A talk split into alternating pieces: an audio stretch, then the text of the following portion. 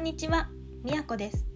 この番組では不器用すぎて生きづらかった私が少しずつ楽に生きられるようになった道のりの中で気づいたこと学んだことをお伝えします。今回はいつもヘトヘトな頑張り屋さんに伝えたい疲れと付き合う3つの方法をお伝えします。早速3つお伝えしますね。1体の声を聞く。2疲れている体を責めずに感謝の言葉をかける。3無理してでも休む。仕事や家事育児に追われていると自分のペースでできないことが多くて無理しなければいけない場面が多々あります。思い肩こりがなければもっと仕事ができるのにもっと頑張らなきゃいけないのにと悔しくてで言うことを聞いてくれないんだと自分の体を責めてしまった経験はきっと多くの人が持っているんじゃないかなと思います。仕事も大事だけど健康な体あってこその仕事です。そんな頑張り屋さんにこそ大事にしてほしい疲れと付き合う方法なんです。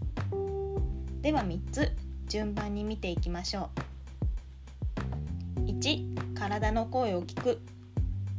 目の前のタスクに夢中だと仕事も忘れて没頭してしまいます。仕事が終わってどっと疲れに襲われて驚くなんてこともありますよね。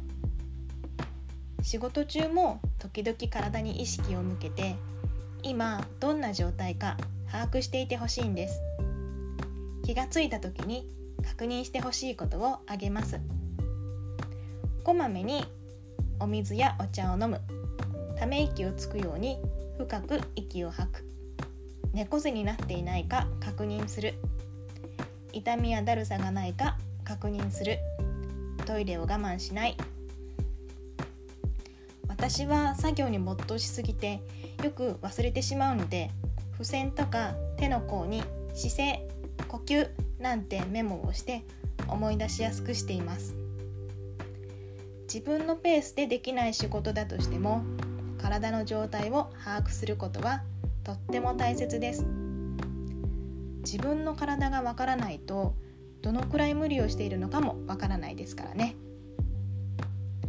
そして2つ目疲れている体を責めずに感謝の言葉をかける。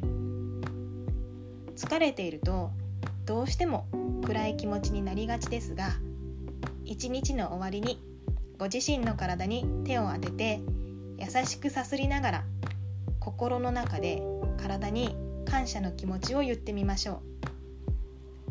今日も頑張ってくれて本当にありがとう。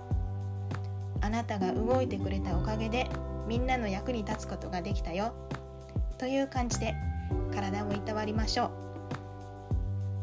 思い通りに動かない体を責めたところで何にも変わりません。良くないことと思うと余計に意識が痛みに集中するので逆効果です。疲れているのは頑張った証拠。痛みがあったりだるさがあるのは体があなたに無理してるよと伝えているサインです。痛みがなければあなたは病気になるまで無理を続けてしまう。そうならないように体が教えてくれています。頑張ってくれてありがとう。無理していることを教えてくれてありがとう。こんな気持ちを込めて体を撫でてあげることで痛みが少し和らいで温かさを感じることができます。3つ目。無理してでも休む。これが一番大切なことであり一番難しくもありますよね。私もついつい休むのを後回しにしてしまいがちで休めない理由を考えてみました。まずやることに追われているから。もう一つは休んじゃいけないと思っているから。この2つが大きいなと感じてます。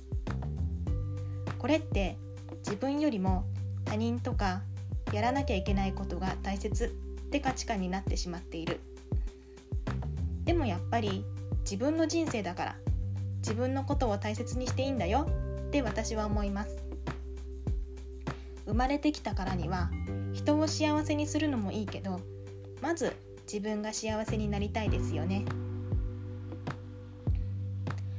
アメリカの心理学者マズローの欲求の5段階をご存知ですか？人間の欲求は5段階のピラミッド状に構成されている。というものです。詳しい説明は省きますが下から生理的欲求安全の欲求社会的欲求承認欲求そして一番上が自己実現の欲求となっています。まず第一に満たすべき一番下の階層が生理的欲求つまり生きるために必要な本能的な欲求です。食事睡眠排泄が代表的で痛みの回避もここに含まれます。なので睡眠をとること痛みのケアをすることを優先しましょう。そして具体的な体のケアの基本はこの3つです。ゆっくりと食事をとること湯船に浸かること落ち着いた気持ちで布団に入ること。できればこれにプラスして体に我慢させてしまったことを少しでもしてあげられるといいですね。例えばずっと座りっぱなしで体が硬くなっていたらストレッチやウォーキングをする。とっても忙しかった日にはゆっくり深呼吸をしたり瞑想する時間を作るのもおすすめです。自分ではどうにもできない痛みがある時は整体に行くなどためらわずに人の手を借りることも大切です。